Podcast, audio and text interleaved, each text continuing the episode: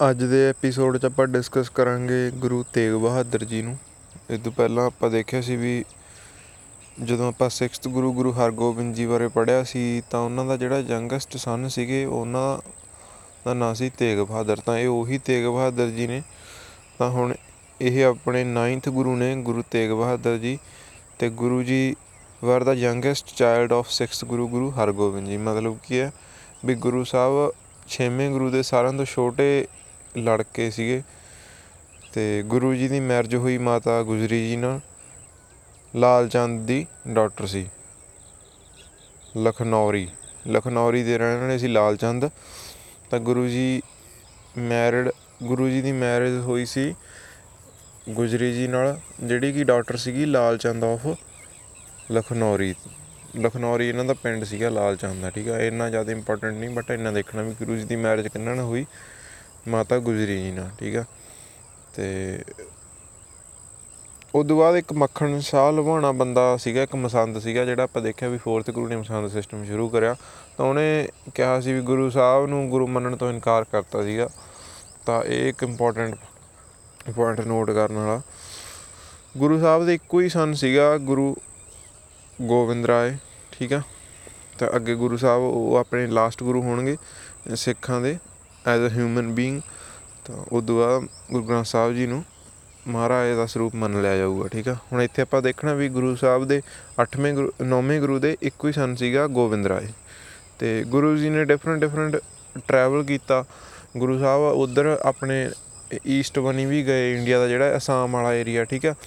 ਉੱਥੇ ਕਿਹਾ ਜਾਂਦਾ ਵੀ ਜਿਹੜਾ ਉੱਥੇ ਰਾਜਾ ਰਾਮ ਸਿੰਘ ਆਫ ਅੰਬਰ ਸੀਗਾ ਤੇ ਅਹੋਮ ਫੋਰਸਸ ਦੋ ਸੀਗੇ ਵੀ ਰਾਜਾ ਰਾਮ ਸਿੰਘ ਆਫ ਅੰਬਰ ਤੇ ਜਿਹੜੀਆਂ ਅਹੋਮ ਦੇ ਏਰੀਆ ਦੀਆਂ ਫੋਰਸਸ ਸੀਗੀਆਂ, ਉਹਨਾਂ ਦੇ ਵਿੱਚ ਗੁਰੂ ਜੀ ਨੇ ਪੀਸ ਸੈੱਟ ਕਰਾਈ। ਮਤਲਬ ਉਹਨਾਂ 'ਚ ਸ਼- ਸ਼ਾਂਤੀ ਦਾ ਸਮਝੌਤਾ ਗੁਰੂ ਸਾਹਿਬ ਨੇ ਕਰਾਇਆ ਸੀ।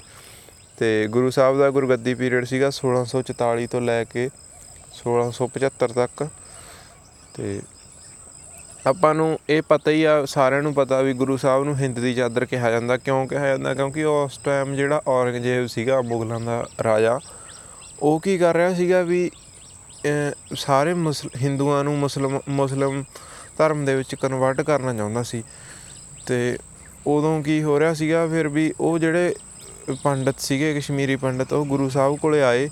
ਤੇ ਗੁਰੂ ਸਾਹਿਬ ਨੂੰ ਕਿਹਾ ਵੀ ਵੀ ਸਾਡੀ ਜੇ ਤੁਸੀਂ ਵੀ ਸਾਡੀ ਰੱਖਿਆ ਕੀਤੀ ਜਾਵੇ ਤਾਂ ਗੁਰੂ ਸਾਹਿਬ ਜਦੋਂ ਔਰੰਗਜ਼ੇਬ ਕੋਲੇ ਗਏ ਤਾਂ ਉਹਨਾਂ ਨੇ ਕਿਹਾ ਵੀ ਤੁਸੀਂ ਮੈਨੂੰ ਜੇ ਮੁਸਲਮਾਨ ਬਣਾ ਦਿੰਦੇ ਹੋ ਤਾਂ ਇਹ ਸਾਰੇ ਮੁਸਲਮਾਨ ਵੀ ਬਣ ਜਾਣਗੇ। ਤਾਂ ਉੱਥੇ ਗੁਰੂ ਸ਼ਾ- ਗੁਰੂ ਸਾਹਿਬ ਨੂੰ ਸ਼ਹੀਦੀ ਦੇ ਦਿੱਤੀ ਜਾਂਦੀ ਆ ਤਾਂ ਇਹ ਇੱਥੇ ਇੱਕ ਇੰਪੋਰਟੈਂਟ ਪੁਆਇੰਟ ਇਹ ਬਣਦਾ ਵੀ ਗੁਰੂ ਸਾਹਿਬ ਦਾ ਉੱਥੇ ਗਾਲ ਕੱਟ ਦਿੱਤਾ ਜਾਂਦਾ, ਠੀਕ ਆ? ਤੇ ਉਹ ਬੰਦਾ ਕੌਣ ਸੀਗਾ?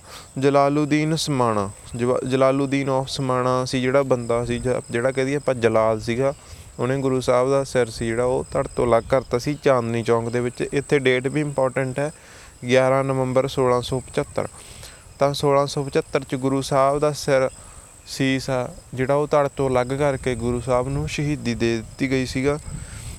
ਸ਼ਹੀਦੀ ਦੇ ਦਿੱਤੀ ਗਈ ਸੀ ਤੇ ਉੱਥੇ ਗੁਰਦੁਆਰਾ ਸ਼- ਸ਼ੀਸ਼ਗੰਜ ਬਣਾਇਆ ਗਿਆ ਸੀ ਤੇ ਉਹ ਸਰਦਾਰ ਬਘੇਲ ਸਿੰਘ ਨੇ ਬਣਾਇਆ ਸੀ। ਗੁਰਦੁਆਰਾ ਸ਼ੀਸ਼ਗੰਜ ਕਿੱਥੇ ਆ? ਚਾਂਦਨੀ ਚੌਕ ਚ। ਕਿਹਨੇ ਬਣਾਇਆ ਉਹ?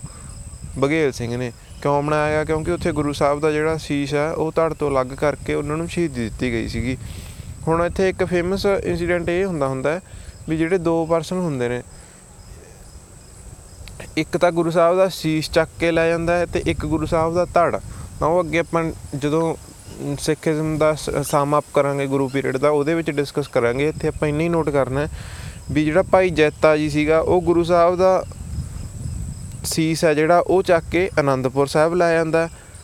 ਤੇ ਉਦੋਂ ਬਾਅਦ ਜਿਹੜਾ ਲੱਖੀ ਸ਼ਾਹ ਹੈ, ਉਹ ਗੁਰੂ ਜੀ ਦੀ ਬਾਡੀ ਨੂੰ ਆਪਣੇ ਕਾਟੇਜ ਦੇ ਵਿੱਚ ਹੀ ਨ- ਅੰਤਿਮ ਸੰਸਕਾਰ ਕਰ ਦਿੰਦਾ ਹੈ। ਮਤਲਬ ਕੀ ਹੁੰਦਾ ਹੈ ਵੀ ਉਦੋਂ ਇੰਨੇ ਕੁ, ਉਦੋਂ ਕਿਹੜਾ ਕੋਈ ਮਤਲਬ ਡੈਮੋਕ੍ਰੇਸੀ ਸੀਗੀ? ਇੱਕ ਰਾਜਤੰਤਰ ਸੀ ਜਦੋਂ ਰਾਜੇ ਨੇ ਗੁਰੂ ਸਾਹਿਬ ਨੂੰ ਸ਼ਹੀਦੀ ਦਿੱਤੀ।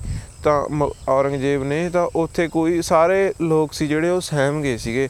ਤਾਂ ਉਦੋਂ ਬਾਅਦ ਜਿਹੜਾ ਭਾਈ ਜੈਤਾ ਜੀ ਸੀਗਾ, ਉਹਨਾਂ ਨੇ ਕੀ ਕੀਤਾ ਵੀ ਚੋਰੀਓਂ ਗੁਰੂ ਸਾਹਿਬ ਦਾ ਸ਼ੀਸ਼ ਚੱਕ ਕੇ ਉਹ ਆਨੰਦਪੁਰ ਸਾਹਿਬ ਲੈ ਗਏ ਤੇ ਉੱਥੇ ਉਹਨਾਂ ਦਾ ਜਿਹੜਾ ਸੰਸਕਾਰ ਕੀਤਾ। ਉਦੋਂ ਬਾਅਦ ਗੁਰੂ ਸਾਹਿਬ ਦੀ ਜਿਹੜਾ ਧੜ ਸੀਗਾ, ਉਹਨੂੰ ਕਿਹਨਾਂ ਨੇ ਚੱਕਿਆ? ਲੱਖੀ ਸ਼ਾਹ ਨੇ। ਲੱਖੀ ਸ਼ਾਹ ਨੇ ਉਹਨਾਂ ਦੀ ਧੜ ਨੂੰ ਚੱਕਿਆ ਤੇ ਜਿਹੜਾ ਉਹਦਾ ਆਪਦੇ ਛੋਟਾ ਜਿਹਾ ਘਰ ਸੀ ਜਾਂ ਆਪਾਂ ਕਹਦੇ ਉਹਦੀ ਝੋਪੜੀ ਸੀਗੀ, ਉਹਦੇ ਵਿੱਚ ਰੱਖ ਕੇ ਉਹਨੂੰ ਅੱਗ ਲਾਤੀ ਤੇ ਉੱਥੇ ਗੁਰੂ ਸਾਹਿਬ ਦਾ ਅੰਤਿਮ ਸੰਸਕਾਰ ਕਰਤਾ ਤੇ ਜਿੱਥੇ ਲੱਖੀ ਸ਼ਾਹ ਨੇ ਇਹ ਗੁਰੂ ਸਾਹਿਬ ਦੇ ਧੜ ਦਾ ਅੰਤਿਮ ਸੰਸਕਾਰ ਕੀਤਾ, ਉਹਨੂੰ ਕਿਹਾ ਜਾਂਦਾ ਹੈ, ਉੱਥੇ ਬਣਿਆ ਹੋਇਆ ਗੁਰਦੁਆਰਾ ਰਕਾਬਗੰਜ ਸਾਹਿਬ। ਤਾਂ ਜਿੱਥੇ ਸ਼ਹੀਦੀ ਦਿੱਤੀ ਗਈ ਗੁਰੂ ਸਾਹਿਬ ਨੂੰ, ਉਹ ਚੌਂਦਨੀ ਚੌਂਕ 'ਚ, ਉੱਥੇ ਗੁਰਦੁਆਰਾ ਸ਼ੀਸ਼ਗੰਜ ਸਾਹਿਬ ਹੈ।